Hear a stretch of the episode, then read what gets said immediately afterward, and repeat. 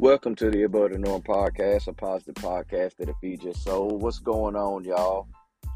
It's been a minute since I've done my last podcast. A lot has been going on. Um, I'm gonna try to make it short, sweet, and get everything out. Um, so my grandmother got sick and took her to the hospital. Found out um, that she had stage four cancer long story short, she ended up passing away. But before that, I heard God speak to me and tell me um, that it's time for a lifestyle change. I didn't know what that looked like, what that meant, um, but I heard it clearly that it was time for a lifestyle change, meaning my diet, uh, everything, just everything, everything about me and my family. And I spoke with that with my wife, but I never really took the step forward to make that lifestyle change because I really didn't know what it looked like. Well, when my grandmother passed away, I felt like God was speaking to me, telling me this is part of the lifestyle change that I was trying to get you prepared for.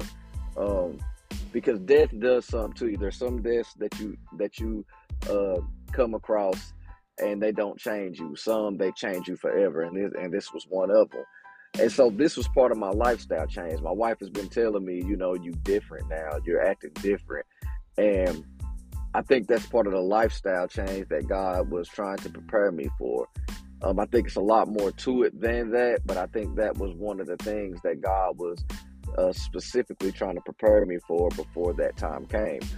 Um, now that that time has came, my grandmother has passed. She's gone on to heaven. And I'm where I'm at now. I still feel that there is a change that needs to be done. And I haven't quite put my finger on it yet. So I'm reading my Bible more. I'm reading my, uh, I'm praying a lot more. But today, when I was in, in my prayer today, um, I felt the, the Spirit speak to me in this, this type of way. Um, a lot of times we pray in silence, but there's so much many power, there's so much power in our words. And we are pray in silence because we know God can hear our prayers and he knows what we're thinking, but a lot of times we don't pray out loud. So I started praying out loud more. If you think God spoke the world into an existence, He spoke. He didn't think it, He spoke it.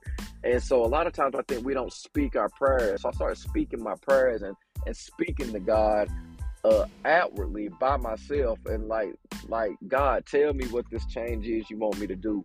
Tell me uh, uh, how you want me to change spiritually. Tell me the uh, the words that you want me to say and the wisdom that you want me to have. Speak to me, God. And I started speaking to God. And I started and I started asking God things, um, blessings that I want. I started speaking them instead of thinking them in my mind and and I start speaking them and letting God actually hear my voice. And I feel like a lot of times what people don't realize is we pray silently so much. We pray pray out loud um, at church like a corporate prayer. Our pastor will pray for us. But even when we pray at church, a lot of times we close our eyes, we bow our heads, and we're praying in silence. And I think it's time for us to pray out loud and let God hear our words. Let God hear our passion. Let God hear what we really want. And since our words are powerful and there's life and death is in the power of the tongue, imagine if you speak those words to God in prayer of what you want, of what you uh, want God to do in your life, asking questions to God, what does this lifestyle change mean?